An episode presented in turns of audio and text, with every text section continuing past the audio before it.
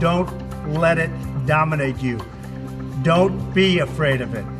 You're going to beat it. We have the best medical equipment, we have the best medicines. Das war US-Präsident Donald Trump, nachdem er aus dem Krankenhaus wieder im Weißen Haus angekommen ist.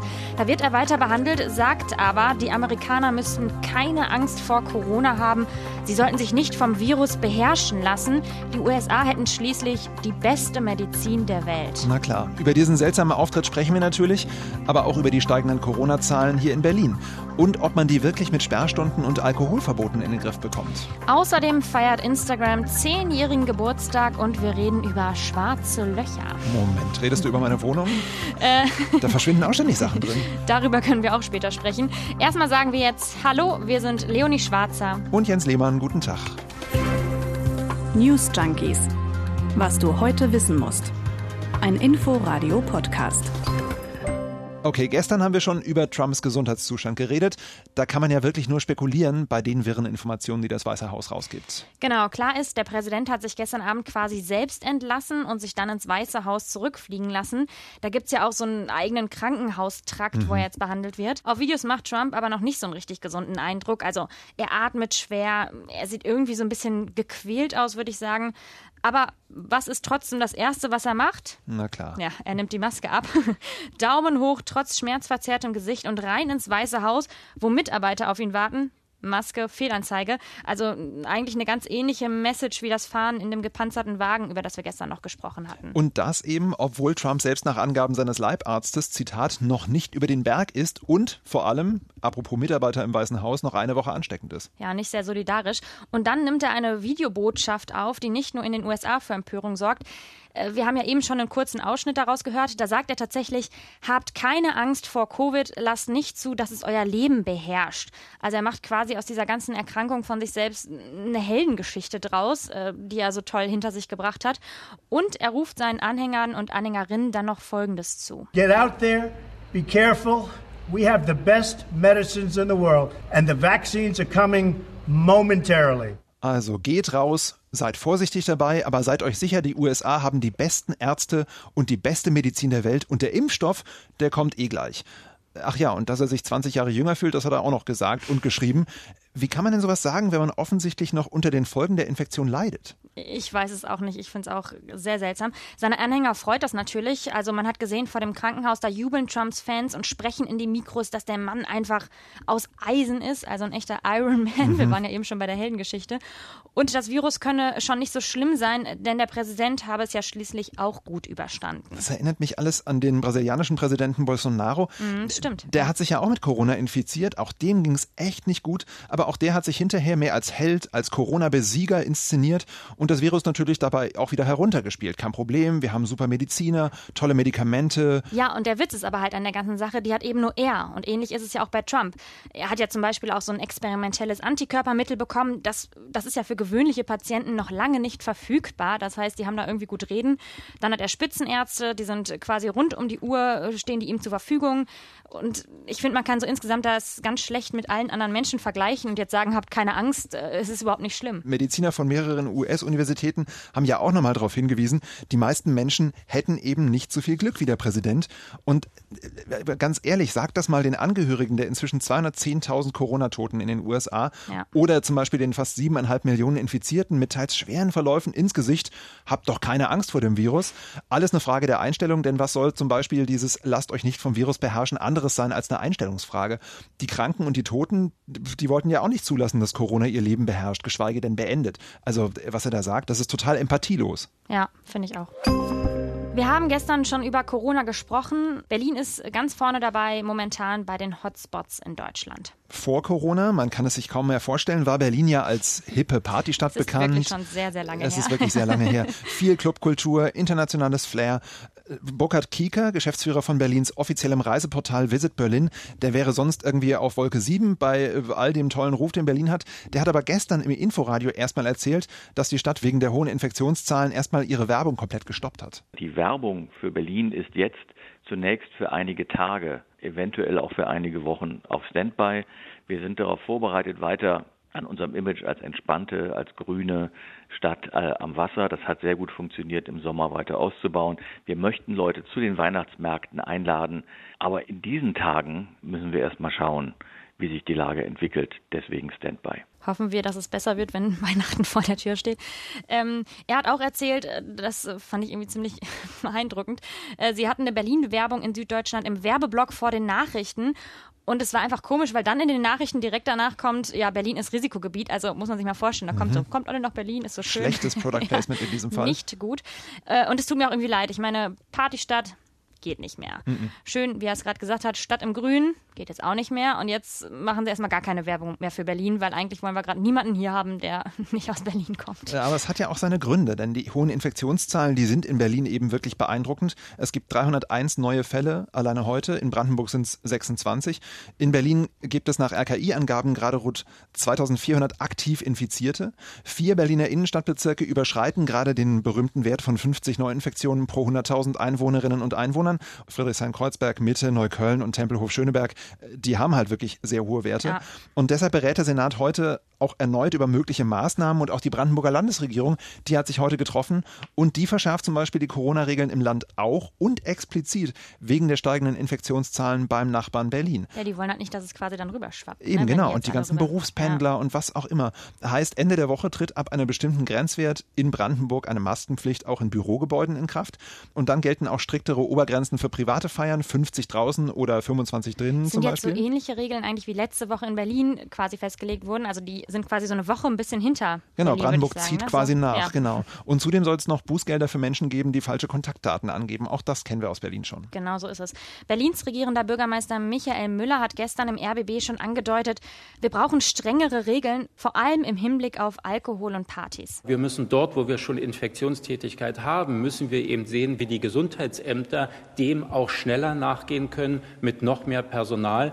Und wir müssen eventuell auch darüber reden, ob man zeitlich oder örtlich begrenzt für einige Bezirke oder für die ganze Stadt sogar noch einen Schritt weiter gehen muss. Wir wollen und müssen einen Lockdown verhindern und dann muss gegebenenfalls auch so etwas wie eine Sperrstunde oder ein Alkoholverbot eine Möglichkeit sein.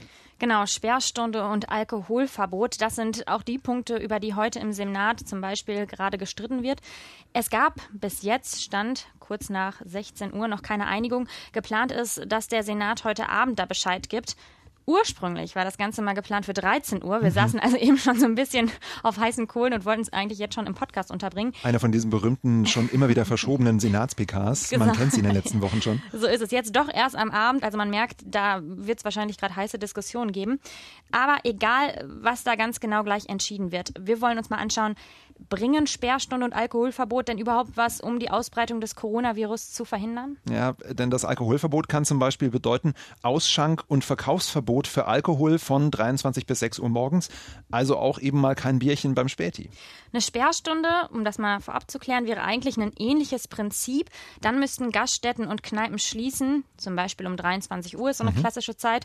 Normalerweise sind Spätis davon aber nicht betroffen. Und genau deshalb tritt auch vielleicht beides heute in Kraft. Also es gibt momentan schon erste Meldungen, dass der Senat wohl wahrscheinlich eine Sperrstunde beschließen wird, die aber eben auch für Spätis gelten soll.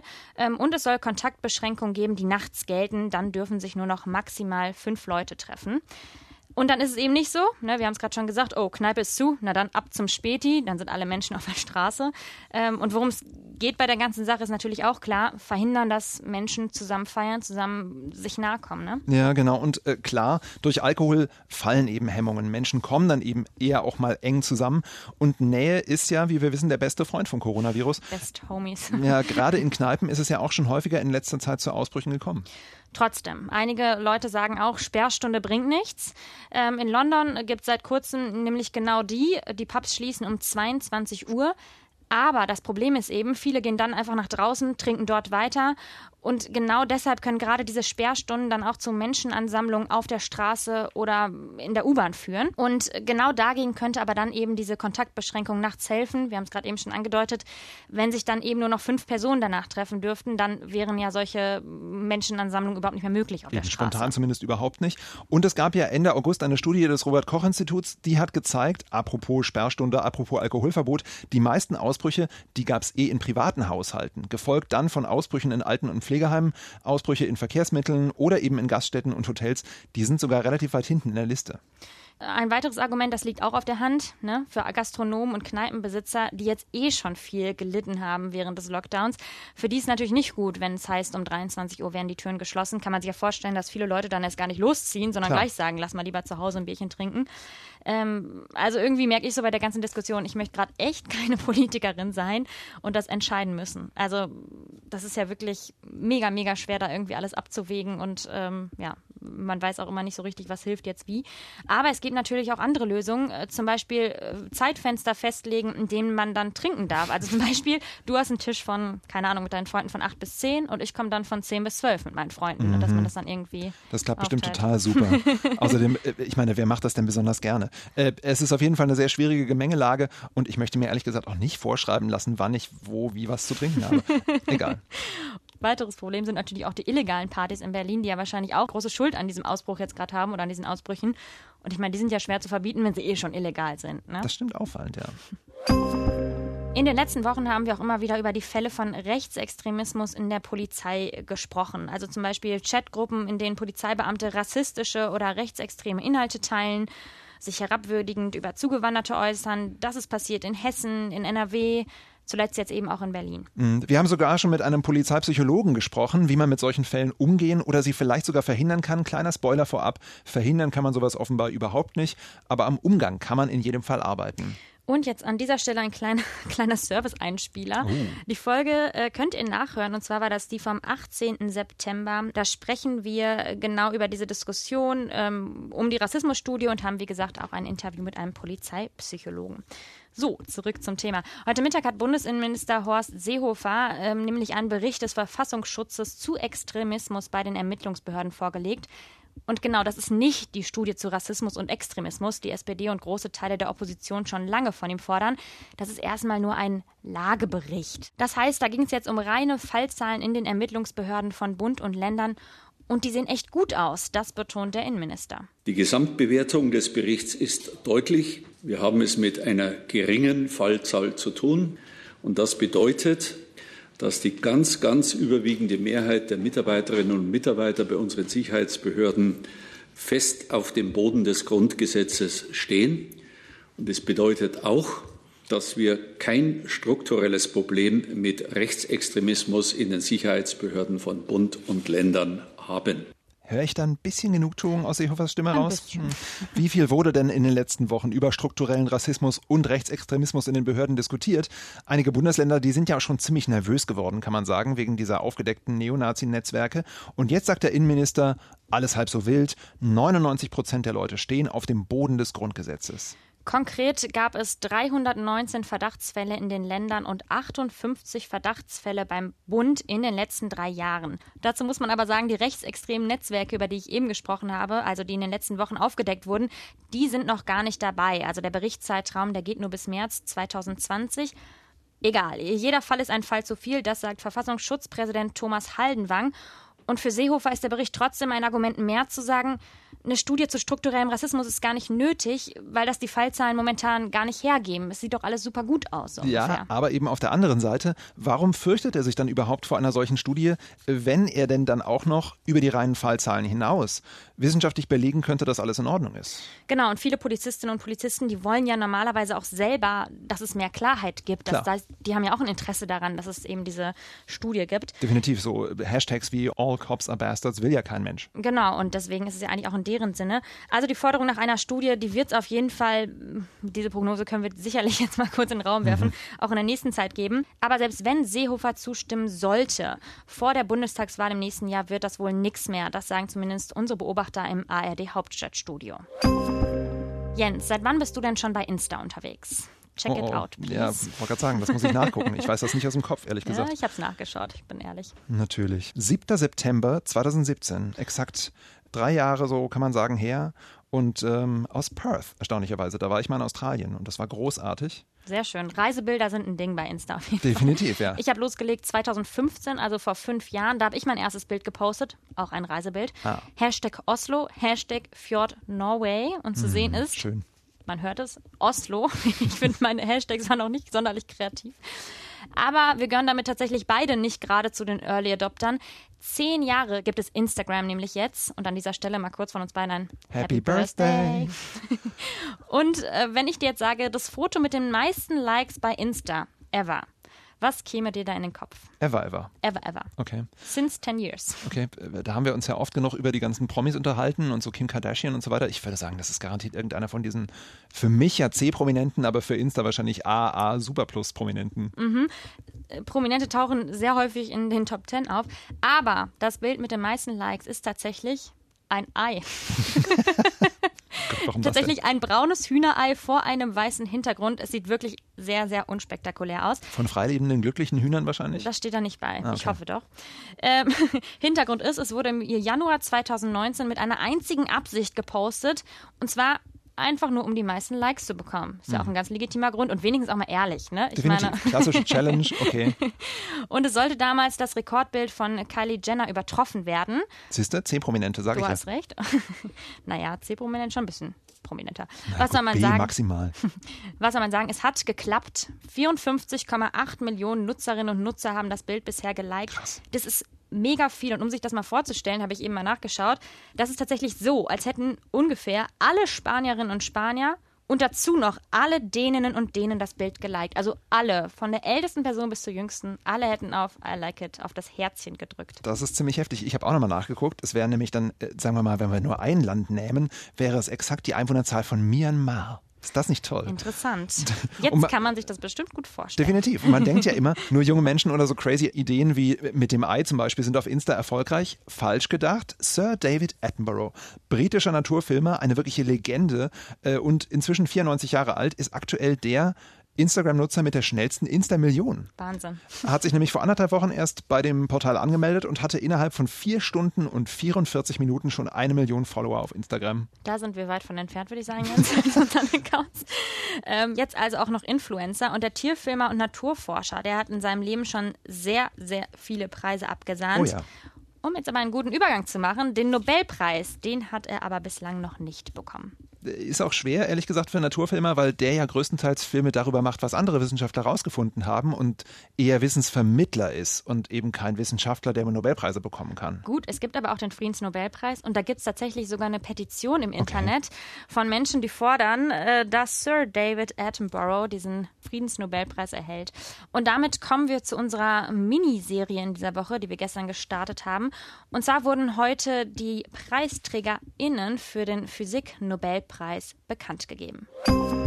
Die Königlich Schwedische Akademie der Wissenschaften in Stockholm, die ist in dieser Woche extrem fleißig. Jeden Tag wird ein neuer Nobelpreisträger oder eine Nobelpreisträgerin oder gleich mehrere bekannt gegeben. Deshalb unsere Miniserie. Jawohl. Und nach der Medizin war heute am Dienstag die Physik dran. Und es ist tatsächlich mal wieder ein Deutscher unter den Geehrten. Reinhard Genzel heißt der Mann und er hat zusammen mit seinen Kollegen und Kolleginnen Roger Penrose und Andrea Gass habe ich es richtig ausgesprochen? Jawohl. eine Frau tatsächlich äh, an schwarzen Löchern geforscht. Und vor allem ist es schön, dass mal wieder eine Frau dabei ist, denn das ist tatsächlich immer noch eine Ausnahme. Unter allen Preisträgerinnen und Preisträgern sind äh, gerade mal etwa 5% weiblich gewesen. Das heißt, das ist eine sehr, sehr geringe Quote. Aber jetzt zurück zu den drei Preisträgern. Äh, die haben nämlich nachgewiesen, oder sie sind bisher noch nicht widerlegt worden, äh, gerade so im Weltall ist es ja manchmal etwas schwierig, mhm. dass es im Zentrum unserer Milchstraße ein schwarzes Loch gibt. Das ist ein so tolles Thema. Astronomie generell, Sterne hat mich äh, schon wirklich als Kind fasziniert. Dabei weiß man so wenig über die ganzen Dinger, die da draußen irgendwie rumschweben und kräuchen und äh, in diesem Falle noch nicht mal äh, so richtig existieren könnten. Aber ist ja auch irgendwie kein Wunder, weil ich finde, wenn man daran denkt, dass man merkt es richtig, man wird so ein bisschen schwindelig, das übersteigt ja wirklich die Vorstellungskraft. Und man muss sich vorstellen, in schwarzen Löchern sollen Milliarden von Sonnenmassen auf einen winzigen Punkt zusammengepresst sein. Allein das kann man sich ja, da, da gibt es kein Beispiel, da gibt es kein Bild, das kann man sich einfach schwer vorstellen. Man kann es sich wirklich, Oder eigentlich gar nicht vorstellen. Nee, man kann es sich wirklich quasi nicht vorstellen. Und so ein schwarzes Loch hat, so die Theorie zumindest, auch eine ganz, ganz krasse Schwerkraft. Also dadurch entsteht nicht nur ein Sog, in den sogar Sterne reingezogen werden können. Das kennt man vielleicht aus Science-Fiction-Filmen. Schwarzes Loch, uh, sollte man nicht zu nah rankommen. Aber in so einem schwarzen Loch verbiegen sich eben auch noch, und das muss man sich vorstellen, vorstellen, da verbiegen sich Raum und Zeit. Sagen wir mal so, wenn du da reinfällst, ja, was Oh schon Gott, mal eher ungünstig nicht. ist, Ich hoffe, es dann, passiert mir nicht. dann würde dich das in die Länge ziehen, dieses äh, schwarze Loch, und gleichzeitig hättest du überhaupt keine Orientierung mehr, Raum und Zeit würden verschwimmen und äh, dieses in die Länge ziehen, total genial, meine Lieblingsformulierung in der Richtung Stephen Hawking, der große Astrophysiker, hat das mal eine Spaghettisierung genannt. Das ist echt ein schönes Bild. Ja. Ja. Und selbst Albert Einstein hat nicht an schwarze Löcher geglaubt, wie so einige Astrophysiker auch bis heute. Und deshalb kann man sagen, ist dieser Nobelpreis auch so ein bisschen eine, eine Ansage in die Welt der Physik. So, ne? Also ist ja schon ein deutliches Zeichen, dass gerade die dann dafür quasi jetzt ausgezeichnet werden. Und morgen äh, könnte etwas Ähnliches bei der Chemie passieren, denn morgen ist dann der Nobelpreis für Chemie dran. Da bin ich dann ehrlich gesagt raus. Da darfst du dann gerne das nächste Phänomen beschreiben, äh, wofür es dann den Preis gegeben hat. Ich habe Chemie nämlich so früh es ging in der Schule abgewählt. Jens, wenn ich das gewusst hätte, dann hätte ich mir einen anderen Podcast-Partner gesucht. Denn ich bin auch nicht gut in Chemie. Aber egal, Schade. zur Not laden wir uns Expertise von außerhalb ein. Das ist Ja. ja immer ein ganz gutes Mittel. Ähm, wolltest du noch irgendwas zu deiner Wohnung erzählen? Du hast es am Anfang angedeutet, schwarzes Loch, Dinge verschwinden. Ich kenne Ja, das nee. nur von meiner Waschmaschine und Socken. Ich weiß nicht, wo die verschwinden, auch in schwarzen Löchern. Ich möchte lieber nicht über meine Wohnung reden, aber zumindest habe ich immer das Gefühl, dass egal, äh, was ich da alles irgendwie reinwerfe, manchmal auch einfach nur Tür auf, irgendwas rein, Tür zu, ich finde es nicht mehr, ist egal. Ist, äh, gut, vielleicht was anderes. Vielleicht ist es doch kein schwarzes Loch, vielleicht bin nur ich's. Wer weiß. Wir verschwinden, kommen aber morgen wieder. Feedback bitte an newsjunkies.inforadio.de. Wir sagen Tschüsschen. Tschüss. News Junkies. Was du heute wissen musst. Ein Podcast von Inforadio. Wir lieben das Warum.